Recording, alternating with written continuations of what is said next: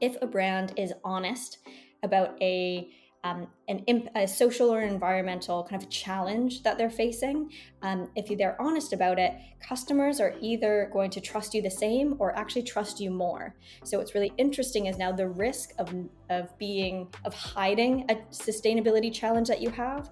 Um, that risk is higher if you don't talk about it than if you are actually transparent and honest about it. Customers are likely to trust you more if you are open and honest about it.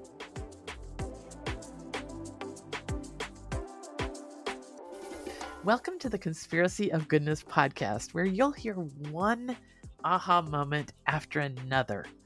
There is an enormous wave of goodness and progress well underway in the world that almost no one knows nearly enough about. In fact, this wave is so well hidden by the negativity in our media landscape that I'm calling it a conspiracy of goodness. Yes, it is still an amazing world out there. And if you're listening to this podcast, it's probably because you are a part of it. You are probably a giver, a doer, a helper, the idea person in your circles, and you're probably always pointing to what's right with the world. So, our guests on the Conspiracy of Goodness podcast will help you with ideas and inspiration, and you'll just generally walk with a spring in your step from the ideas that they're bringing forward. Hello and welcome. I'm Dr. Linda Ulrich, founder of the mothership of this podcast at a giant global website called the Goodness Exchange. At the Goodness Exchange, you'll find thousands of articles that we've written over the last 10 years about all the goodness and progress that's out there.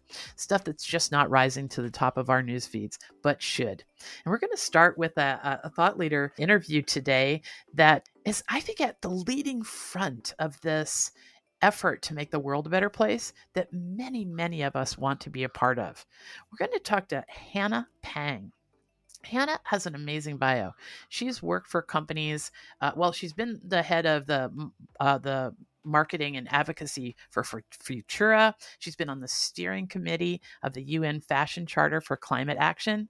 She's worked with um, startups and global corporations like Tommy Hilfiger, Google, Capital One, Pfizer, and now she is the co founder of The Now Work, a platform that connects people who want to do work that matters to world changing work that is out there.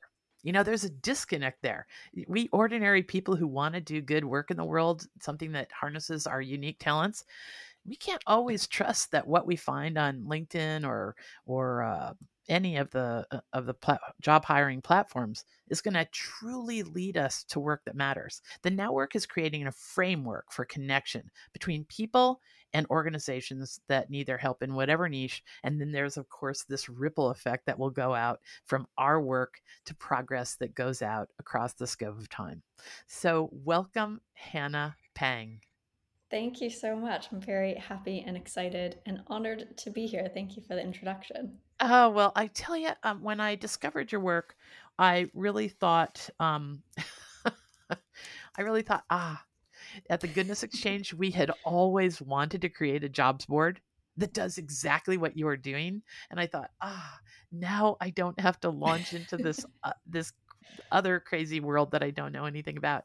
I'm telling you, you guys really have a concept that I, I think most people and most organizations are are just so ready for. Talk to us about about the the now work and and what you think is possible. Let's just start there. Awesome. Yeah, would love to. Um, so we are pretty new as an organization. We only launched in November of last year, and it really mm-hmm. stemmed from quite a clear need that Laura and I saw. So both of us come from a, a sustainability consulting background. That's where um, we met. Was working together. Um, both of us had you know, had to hire freelancers in the past, mm. doing our agency work. Um, both of us also then spent quite a lot of time freelancing ourselves, and we just noticed a need for, or I guess both of our experience was that this type of work and these types of projects, we were getting them um, through existing networks, and they were kind of happening and being passed around you know, closed WhatsApp groups of, of other sustainability professionals. And we just felt, given the urgency of the challenges at hand and the need for this type of work, we need way more people to have access to it.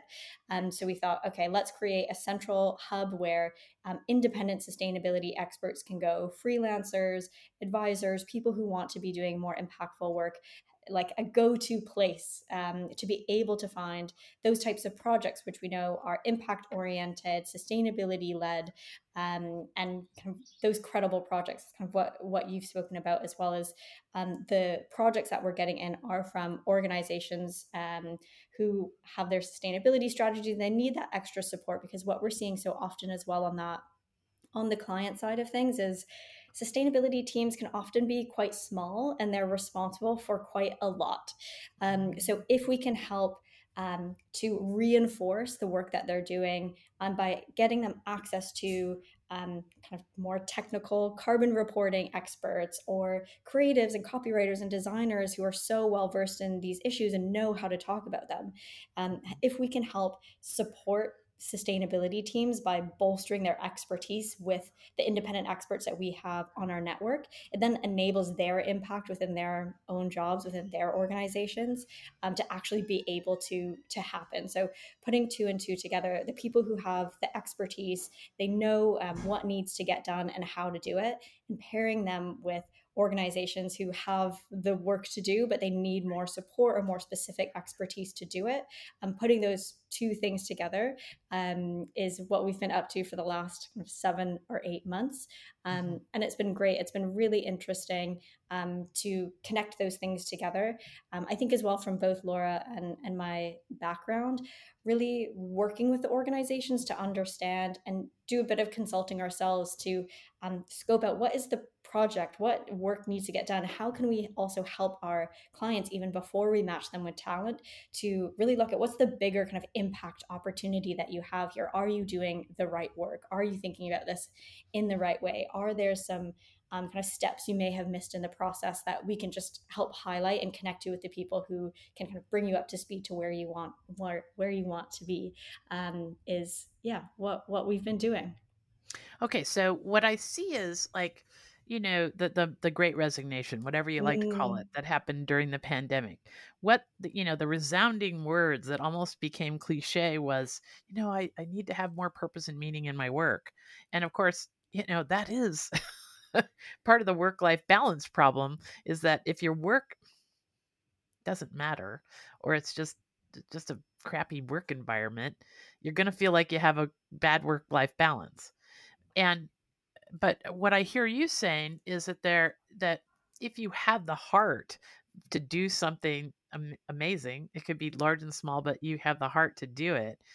Um, you're taking people who have these unique skills related to sustainability or interests, and you're connecting them with organizations who may have a short-term need or or may have you know just not the capacity to fully embrace the whole sustainability uh, movement of things, right?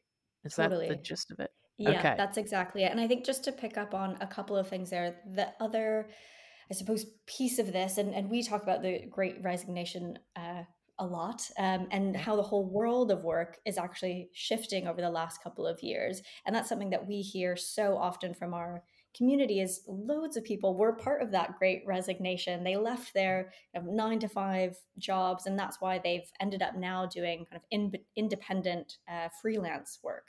Um, and what's really interesting that we've also been exploring a lot recently is trying to dissect and, and um, understand that a bit more as well. Because i think um, often in the sustainability space we are kind of sold the idea that if you're doing work that you're really passionate about then you know that's that's enough. You should be happy. So why are we seeing such huge levels of burnout in sustainability? Um, and it, it's a few reasons. I think there's the normal um, kind of usual type of burnout that we see across across different types of jobs of just um, yeah kind of 20th century management styles just aren't really working for humans anymore.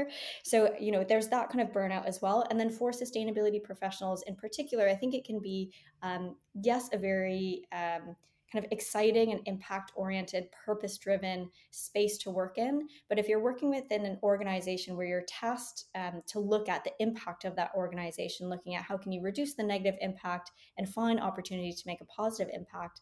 But if that then isn't aligned with the overall business strategy or the business objectives, then they're being asked to take on a task in which they're not set up to succeed. So, how can we um, kind of support sustainability teams and independent or sustainability teams within businesses um, by kind of taking some of the weight off of their shoulders, kind of boosting an, an energy injection with some uh, independent experts or, or, freelancers to help support the capacity that they have? Um, but the other thing that we're really looking at as, as a business overall and what we're kind of researching and looking into is um, how are sustainability teams within organizations how can they be better um, set up and organized uh, to enable them to do better work themselves too? And how um, can we help design you know, new processes systems interaction models for those sustainability teams within organizations to get more support from the rest of the business too? Um, so that they are actually you know able to deliver the work that they've been tasked to to take on Mm. Yeah, you're making me think of a conversation I had um, we, uh, with a, a, a, very high level um, executive in a big corporation in this world that has something to do with gardening. And um, he was saying we were talking about packaging, um, the the the fact that it's so so hard for these big corporations to get packaging that is recyclable or reduced packaging reduce the plastic, all that. And what I realized through that conversation was that he actually had a very tiny team on this. Like you and I and most many many consumers think that corporations have the ability to really focus and double down on things like packaging that that totally matter. But actually I, I came away from that conversation saying, "Oh my god, he has maybe like one guy in the back room who's carrying who's doing all the work here." So are you talking about you know, some kind of a bridging sort of a time period here where corporations know they must care about sustainable practices, but they don't have the organizational systems to really throw their weight behind it. So this this kind of works to just get the whole thing going in the new direction. Yeah, totally. I think that's a really good question, a really good um, insight from that conversation that you that you had, and it, it's something that we're seeing as well. Is because sustainability teams are so small but tasked with a lot.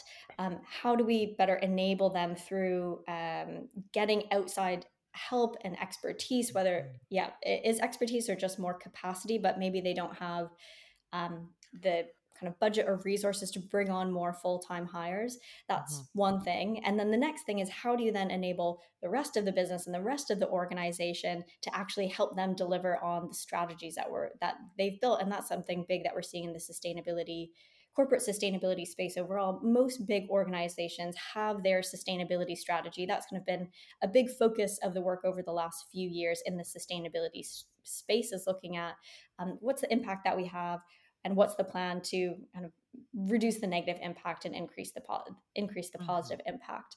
Um, mm-hmm. but now that the strategies are built, it's all about execution and actually operationalizing on the strategy. So what that will require is the sustainability teams to um, collaborate and work with every other department of the business and also for every other department of the business um, to increase their knowledge and upskill in sustainability. And we sometimes see some relatively dry sustainability training yeah. to be rolled out across the rest of the business, um, which only gets you so far. It does really require kind of a complete um, new understanding of kind of the vision and purpose of the business and the role of leaders within big corporates is huge in this space to really say from the top mm-hmm. down this is a priority this is kind of us re-looking at our entire business strategy and embedding sustainability within it so that sustainability no longer becomes something that one small team is responsible for but it's spread out across everyone's kpis across the entire mm-hmm. business and a lot of our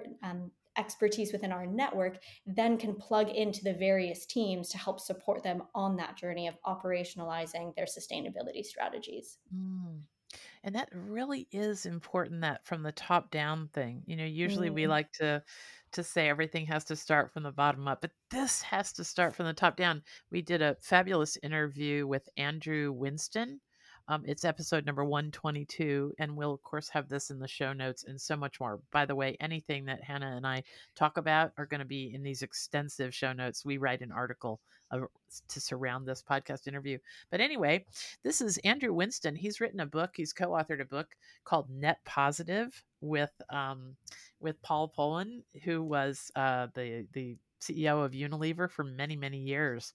When this whole movement to get the biggest corporations to get that they have to change was just starting now it's a really a really going thing and i can see that what you guys are doing fits perfectly with what andrew talked about is happening in the corporate world right now is uh, we just need to kickstart things to go the other direction and you know doing that from scratch without ex- external folks coming in in a project based way would be almost impossible. Who do you how do you know who to hire? How do how do we who are seeking jobs know the company really cares Totally. I think, I mean, I, I will say, um, just as part of um, kind of the good, positive ethos um, of the podcast, I will say most um, kind of big corporates now um, are well on their way when it comes to sustainability. Okay. So they have their strategies, they have their roadmaps, and now it's really looking at okay, let's take action, let's ex- execute. Kind of the UN's calling this the decade of action.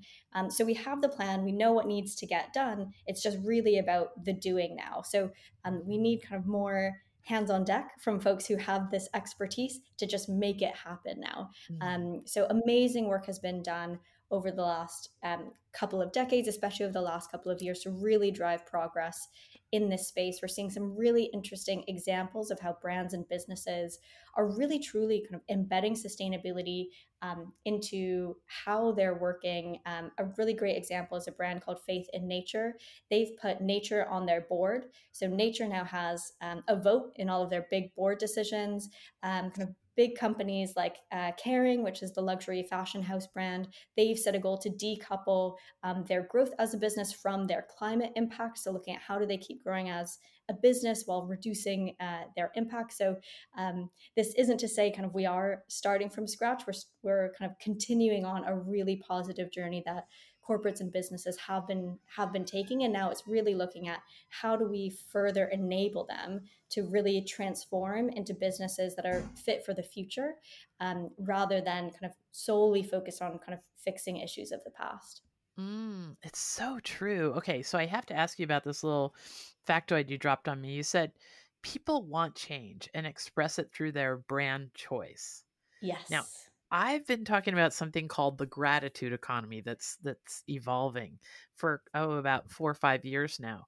And it goes so much towards towards that notion that um, the, the statistic that I always quote is that 64% of people self identify as values driven consumers, meaning they'll spend a little bit more if if a brand is making the world a better place. So talk to me about that whole notion that um, that that brands can this can be a total win for brands to start executing on this sustainability thing. Totally. And I think we've seen loads of re- like similar research kind of reinforcing the one that you just shared, as well as people really want brands to help them live a more sustainable lifestyle. When Laura and I were at Futerra, we were a part of some uh, consumer research that we did across the US and the UK. And we found that 88% of consumers want brands to help them live more sustainably.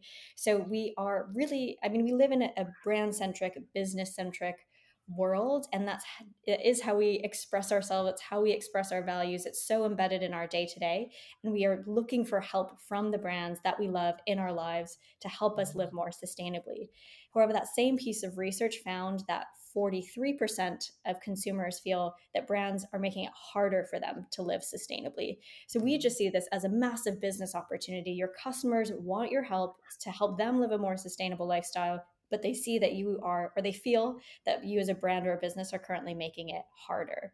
So if we can help move businesses along to look at, okay, how can you as a brand operate in a more sustainable way? And also how can you equip and enable your customer to live more sustainably as well? That is just a massive opportunity for for brands who want to have a place and a role in the future um, lives of their customers.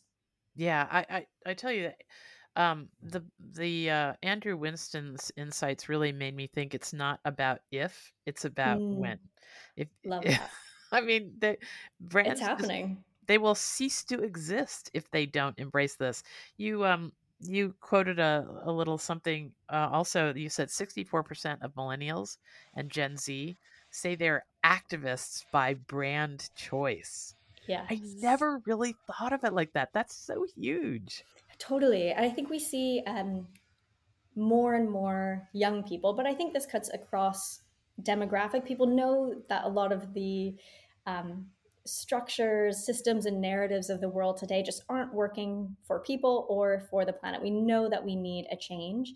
Um, and we definitely see how we can express our desire and demand for change through the brands that we support and bring into our lives. So, yeah, I think that's a really interesting stat that shows when we're demanding change as citizens, we often are turning to the brands within our lives, the ones we support, the ones we follow, the ones we subscribe to, the ones that we buy from, as part of our demand for change. Mm. Okay, we're going to take a break, and when we come back, we're going to talk to talk to Hannah about all kinds of new ways to think about this process of work and sustainability and where it commingles in our lives and where everyone where it can turn out to be a win-win for everyone. So we'll be right back.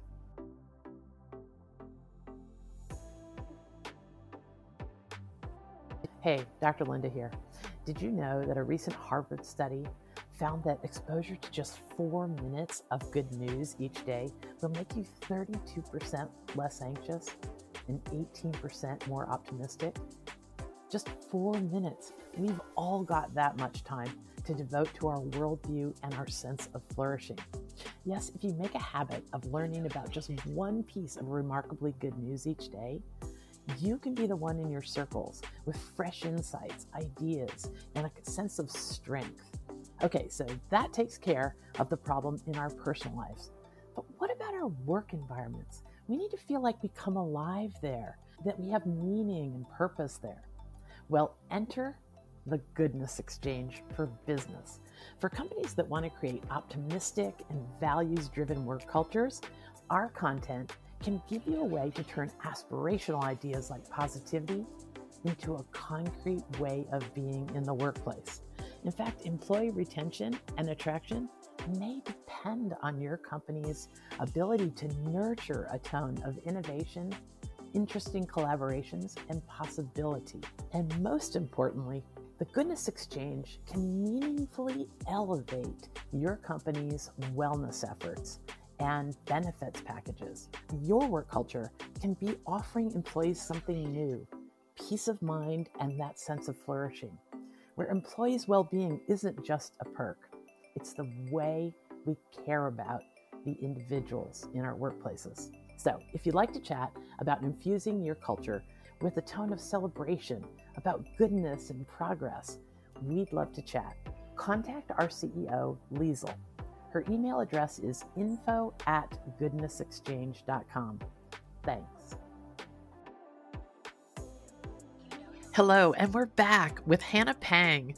Hannah is part of an amazing company that she started to help us as individuals connect with work that matters and help corporations find employees that care about their work and can advance their sustainability um, impact in, in, all kinds of ways. And I'm sure it's much more complex than that. We're going to hear more right now. But Hannah, let's start with this whole um, this whole notion of for, for as long as I I have been alive and probably well before that people in business pretty much structure everything around price and consumers structure everything around price. But there's this opening up of an entirely new era i feel where we're we're saying yeah value comes from other things besides just how much it costs. Talk to us about that. Definitely and i think we can come at this from so many different angles. So from kind of as we were talking about the consumer angle just looking at price is no longer enough um, we as we were talking about people want to um, express themselves express their values and the future that they want to buy into through the, ba- the brands that they choose. So just looking at kind of creating products and thinking that consumers only care about price um, just as a very old school way of thinking that isn't super relevant anymore. We need to really understand that our consumers are highly educated citizens and we need to treat them as such in our kind of communications to them as well.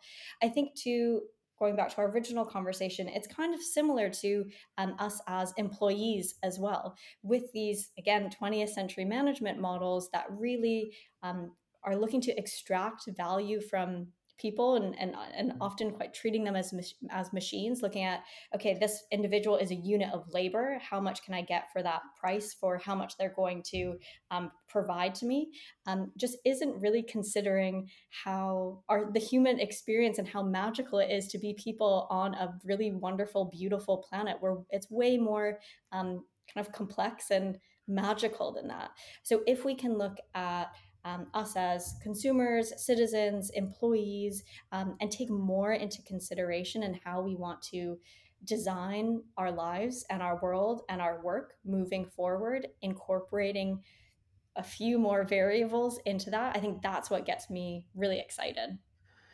Yeah, you know, and I I think that there's a um, a level of trust that I feel maybe coming up in our society. We've gone sunk to new lows as far as lack of trust mm. in each other, in the business world, and so forth. But talk to us about how companies can and consumers can come together around this issue of trust. What, what's what's available with this new way of thinking? Yeah, it's a really good question, and it's something that we see a lot in the sustainability space. Um, again, consumers want to trust brands they want to turn to them as part of the solution um, but trust is really lacking when it comes to um, what consumers believe a brand is saying about the impact so um, interestingly, a piece of research found that only 30% of adults, uh, at least just in Europe, um, only 30% actually trust companies when they say they will commit to reducing climate change. So there's a, a huge lack of trust here. So again, there's demand, but there isn't that follow through. And it has a lot to do with how brands are communicating about what they're doing. So on one hand, it is about that action. Are you actually taking action as a brand and a business to, to do better and to be better? And the second is um, how are you telling us what you're doing? And so there's a big movement in the sustainability space, especially when it comes to communications around transparency and a transparent and transparency as a way to build trust. I think often what we found in sustainability and when um, brands and businesses are talking about their sustainability initiatives, it can often be positioned as if um, you know, kind of we've done it, we've solved it, we're sustainable now. Here's our sustainable collection. Um, when as we know, sustainability is not kind of a checkbox thing, and there is no 100% sustainable business that exists. So if you're communicating in that way, people just don't trust it because they know it's not true. So often, right. what we find is quite helpful is if you are take a more honest approach and say, here's the journey that we're on, here's where we're at right now, this is what we want to be working towards, here's the plan of action. That is something that builds trust. And again, from another piece of research that we um, were a part of, we found that if a brand is honest about a um, an imp- a social or environmental kind of challenge that they're facing, um, yeah. if they're honest about it, customers are either going to trust you the same or actually trust you more. So what's really interesting is now the risk of of being of hiding a sustainability challenge that you have. Um, that risk is higher if you don't talk about it than if you are actually transparent and honest about it. Customers are likely to trust you more if you are open and honest about it. Wow. Okay. So that opens new landscapes because what I was hoping you could also give us is a way to know who to trust. Mm. I know, I know. I get asked that question all the time about the internet.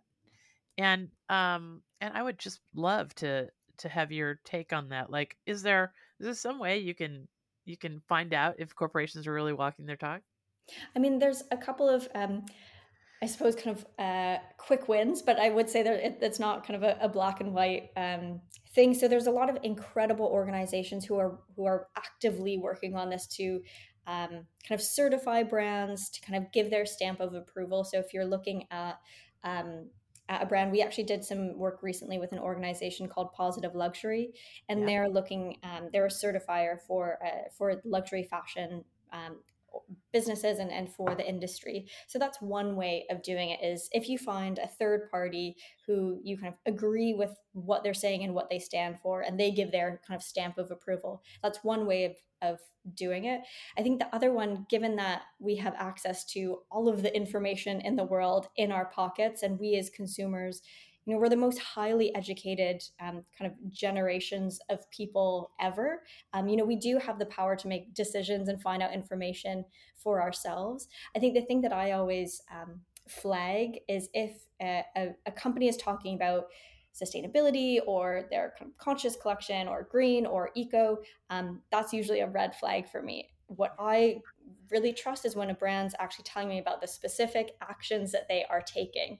So um, I think brand uh, or consumers now are so well educated and they have such a good kind of radar um, for feeling like like a brand's kind of hiding something. Um, yeah. If a brand can be really specific about what they're actually doing, um, that's I would say a brand to trust because then you can you know make a decision for yourself. Okay, yeah, I can see what you're doing. You're showing me, you're telling me. You're not just kind of slapping a term on top of it and, and asking me to trust you. You're showing me so that I can mm-hmm. actually trust you.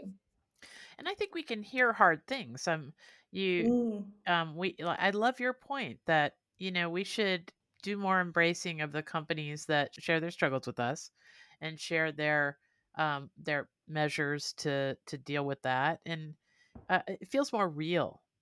Totally. Yeah. I think it feels more human as well. Mm-hmm. Um, and this is something that we've looked at a lot too is if you think about um, what would make you trust another person, it's that they're honest with you and they're vulnerable with you. They're not always having the, the facade that everything's perfect in my life, there's nothing wrong, I'm great, like da da da.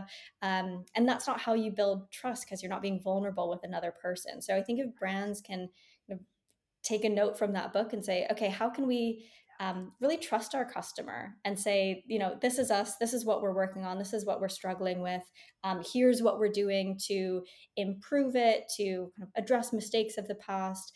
Um, that is what builds trust and build, brings people along on your journey with you as well, so that you know they end up rooting for you. They want you to succeed. They want to keep you as a brand in in their lives um, how can you just be a bit more honest with them um, and treat them like a friend or like a peer rather than um, this kind of term uh, customer education they don't need to be educated they're already highly highly educated just speak to them like you would a, a friend or like another human Oh, that is so good. And it comes to this point, which I, I hadn't really thought about till our pre call, but you know, most of us know there is some level of greenwashing going on.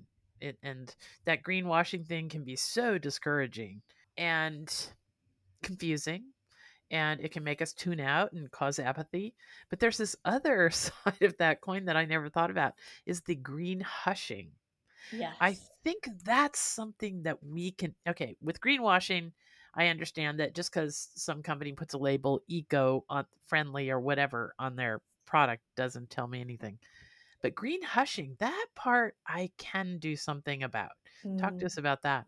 Yeah, totally. And I, I think as well, just to I find it reassuring. There is so much more regulation coming into play with greenwashing um, and claims. So there's a lot of work being done to um, help reduce that. On the green hushing side of things, the idea of that is a brand actually hiding what they're doing when it comes to making a positive impact because they're worried um, about backlash or someone's going to call them out. And I think the um, kind of harm of that is that then we're not kind of normalizing sustainability as a journey that every business needs to be on. Um, and we're not normalizing the idea that sustainability, again, it's not a checkbox exercise or something that you accomplish or complete.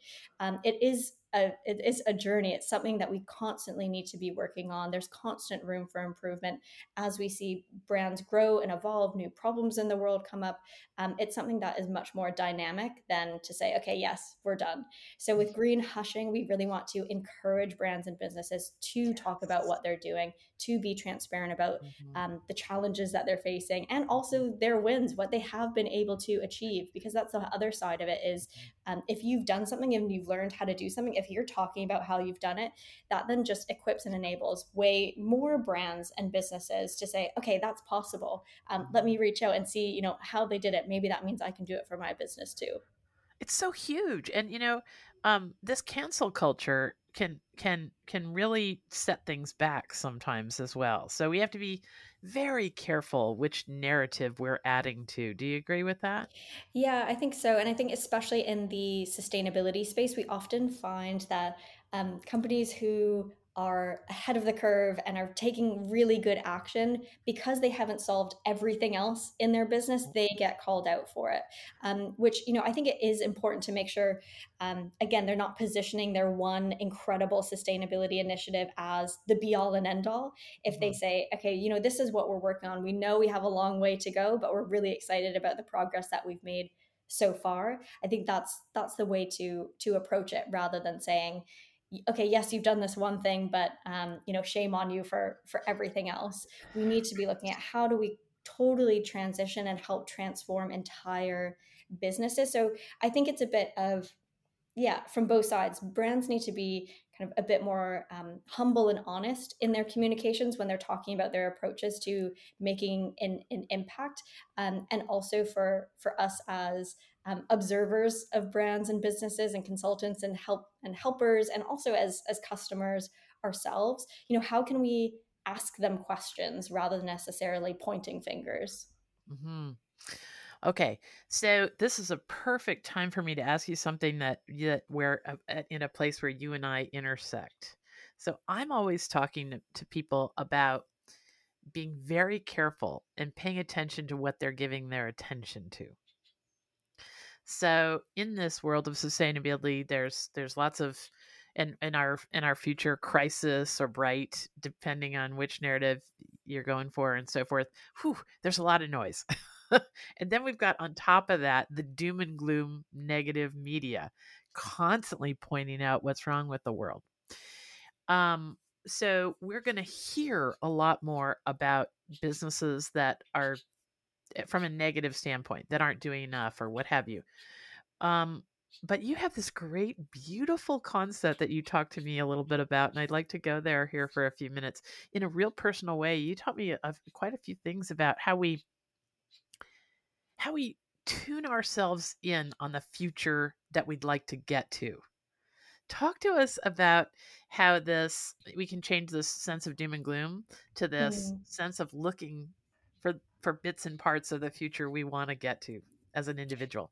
Totally. Yeah, I think I mean on on um, one side of things, we do a lot of work with businesses and their creative teams. We do a lot of education with creative agencies on how do you actually start talking about the future in a in a positive way? How do you showcase that better, more abundant future for everyone through your communications? Um, and then on an, an, individual side as well, I mean, I, I was sharing with you, um, I had an experience recently where I just got the Threads app the new meta app from from Instagram called Threads. And so I opened the up opened up the app and it asked me if I wanted to follow everyone who I was already following on Instagram. And I thought about it for a second, said, okay, that yeah, that would be easy. Um, but I also then had a thought what if this was an amazing opportunity for me to kind of reset and recurate the content that I wanted to um, be consuming? How can I sub- only subscribe and follow the accounts and the type of content that really put me in that kind of positive, future focused mindset. Um, I'm sure it's a lot of the people who I follow now are probably the people who've been on on your podcast. Um, but I thought, you know, if we can be really um, kind of quite mindful of what we're consuming as well. Again that's and you know you said it to me as well kind of your um, your click is is your vote. So if i can kind of only be following and choose to proactively follow the folks and, and accounts who um, really resonate with the future that i want to be a part of um, then that's helping to curate my mindset and my energy um, that i'm going to then bring throughout my day yeah. Yeah, it reminds me of a very early interview. We'll put this one in the in the uh, show notes too. I did with a wonderful influencer, Julia Parsek. And um she's a bigger woman and she just one day she looked at her Instagram account and she looked at all the people she was following and she realized how how bad they made her feel about her body image. she oh just my gosh, totally. she- yes, like she found herself following things that that society had taught her should be aspirational for us all. How thin can we be? How beautiful can our nails be? Oh, what uh, our six pack abs? All the crazy stuff that society somehow gets in here. And she just said, "That's it. I'm anybody who makes me look at their posting and feel less than, I'm going to unfollow." totally. Totally. And and when she uh, the numbers I always say to people, if you really look at what you're clicking on, your click is a vote. If you really look at what you're clicking on, you could probably do without 80% of it. 80%. And she um, and you would be just fine and you would be left with the things that matter in the world. And she found the exact same thing. She unfollowed about 80% of the people that she was following because they made her feel less than. Totally. And if you think about, or at least this is how I think about it, I th- I mean, I think being alive and being a human is like amazing. It's like it's so cool. Humans humans are wonderful. Um, and if I think about my kind of one human lifetime and experience, I am not here and I'm not built, I am not designed to feel bad and feel overworked and overstressed and feel like a machine. Um, I am here to live a really beautiful life on a, an abundant, magical planet. So if I can live in a way, work in a way, consume content in a way that aligns with how I believe, you know, we should be living or even, you know, how I want to be living, um, then you know that's that's my personal strategy. It's super. It's super. You even talked about um I loved all the little little tidbits you threw in there, so I appreciate you sharing. You talked about decolonizing your bookshelf. yes. So this whole um I guess thought originated or the the idea of really curating the content that I'm consuming um came from uh, the Black Lives Matter movement and a lot of the people that I followed, um, encouraging me, encouraging people, encouraging their audiences to decolonize their bookcases. So, um, looking at all of the books, all of the knowledge that you're consuming, and um, interrogating who is that coming from? Is it one type of person, uh, probably an old white man?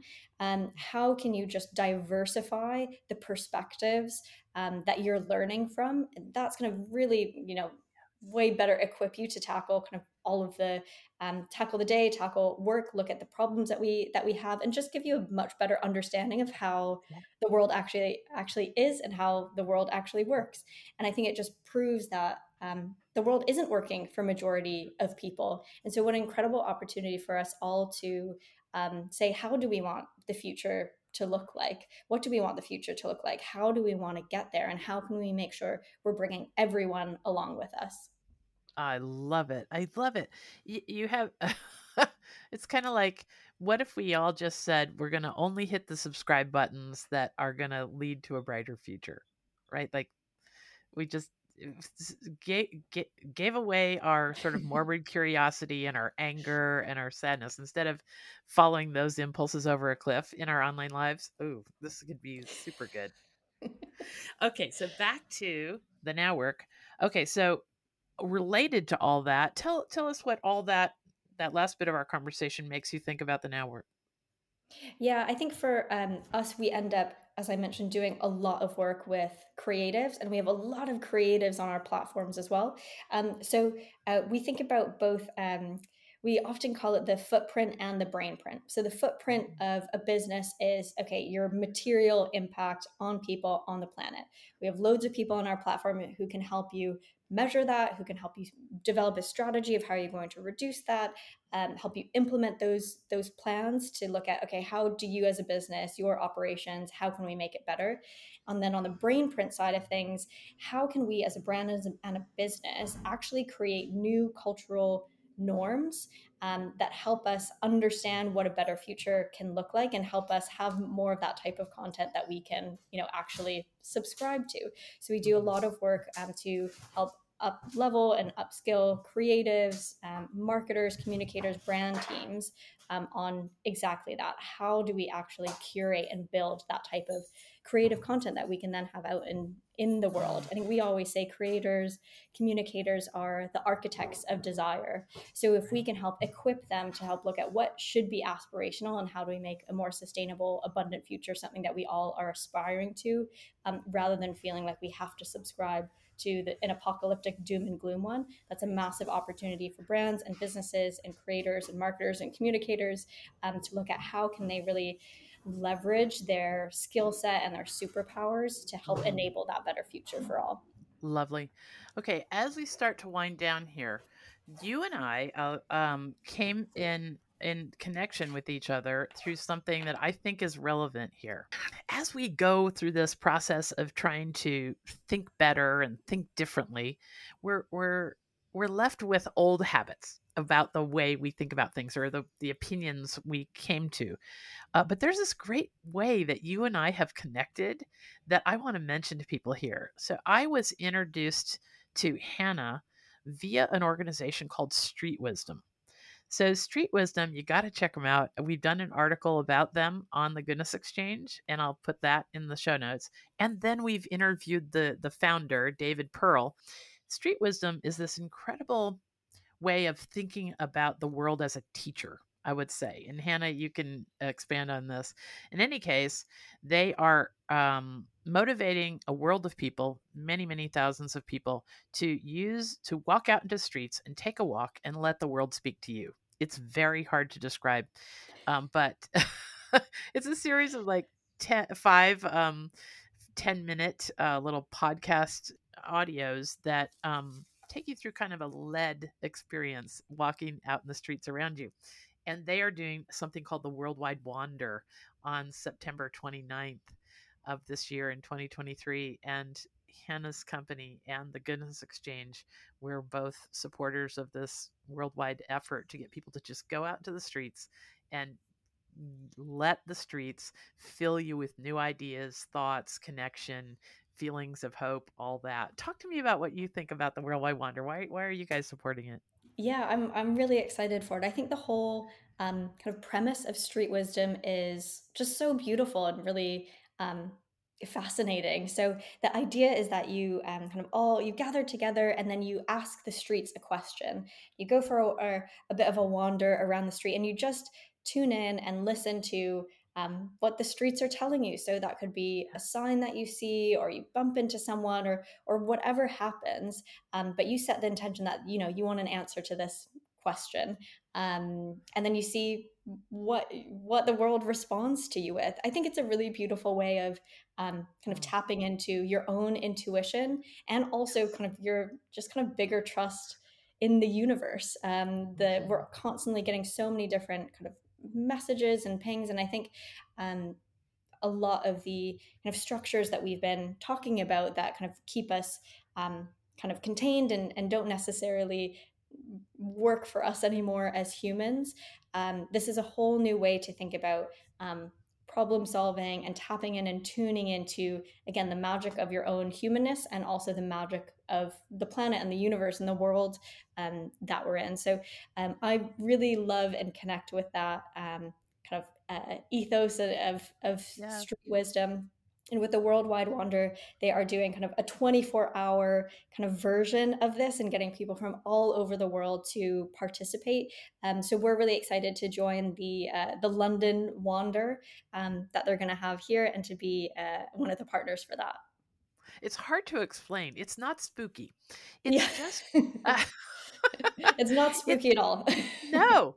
It's just a way of giving your mind permission mm. to to feel and listen and um, observe and then the, the then wonderful new thoughts of, and connections pop into your mind so i just wanted to mention that because i wanted to thank philip and and um, and uh, of course David Pearl for introducing us. So as we wrap up here, you know, one of the questions I always like to ask thought leaders like yourself is if this interview had only been 3 minutes long, what do you really wish people knew, Hannah? Like when like all seems like too crazy and so forth. I have my little thing I really wish people knew. How about you? Yeah, it's a really good question and I would say mine's quite um I guess, uh, yeah, conceptual to to think about. But it really is this idea that the systems, the structures, the narratives, the cultural norms that we all live by and subscribe to, both consciously and unconsciously, um, they are designed. They have been designed, and that means they can be redesigned. Um, and at the Now Work, we are really looking at um, how work gets done, those systems and structures by which we show up and, and do our, our work in the world. Um, and we can design new ways of working that actually enable us as people to be thriving rather than to be kind of so consistently burnt out. There's ways of working where we can thrive. Um, and that also then unlocks and un- enables even more creative solutions to some of the world's biggest challenges that we're facing as well. So the idea that um, kind of these, again, 20th century management models that so many organizations are still subscribed to and so many of us are, are operating under, they're no longer fit for purpose for the world um, that we have today and for the future that we want to um, move towards. Um, and I think looking at the rise and, and focus of the well-being of sustainability practitioners and the folks who are experts and dedicated to doing this type of work is an increasing agenda item and looking at um, yeah what are those new systems and structures and narratives that um, that really enable and help people and especially sustainability practitioners to be thriving at work so they can make more of a positive impact and help us um, kind of fast track getting to that better um, more sustainable future for all. So we need Lovely. new ways of working that are better for people and also for the impact that we want to have so hopefully if um, if we only had three minutes that is what i would say oh that is beautiful that's a beautiful thought all right. So, what happens to ha- has to happen next? What do you want people to do? If people are part of an organization that needs some outside help for a, a project or so, or if people have the skills and they want to connect with organizations that need those skills related to sustainability in pretty much any way, what do they do next? Totally. Yeah, I think it's those two things. So we need more world changing people. Um, so if you work in sustainability, if you want to work in sustainability, please do sign up and join our community. Um, so, yes, we can connect you with projects and jobs. Um, and that can range from really short term projects or advisory work all the way to much longer term projects. Um, or if you work in sustainability and impact and you just want a community of other impact driven people, um, please do also join our network too. Even if you do already have a full time job in the space, we still want to have you in. We do events, we have um, things that we call skill shares, um, which are webinars that people from our network give. I have to say, the um, the people on our network, on our platform, are so incredible. They really are the world experts in sustainability and impact. Um, and we want to help up level and upskill our entire network. So um, we have folks from our community come and give workshops um, and trainings and, and, lectures on their expertise. Um, we share loads of resources. and we have a really active Slack channel too. So um, if you work in this space or want to work on this space, please do join the network. And then, yes, we also need more world changing work. So if you work in an organization or a corporate or a startup or an NGO, um, and you need help with sustainability or em- anything in the impact space, um, whether that's really technical support, um, like kind of life cycle analysis, things like that. If you need help with brand purpose, if you need help with creative campaigns, um, please do get in touch. We have um, kind of 500 people in our network at the moment who are here to help. They are the experts. They've done this before and they know what they're doing. Um, and we're also still working with organizations to look at how they can better enable impact and well-being for their teams too. Um, so any kind of work in that realm, send them our way. oh, that is so expensive. Thank you so, so much. Hannah Phang.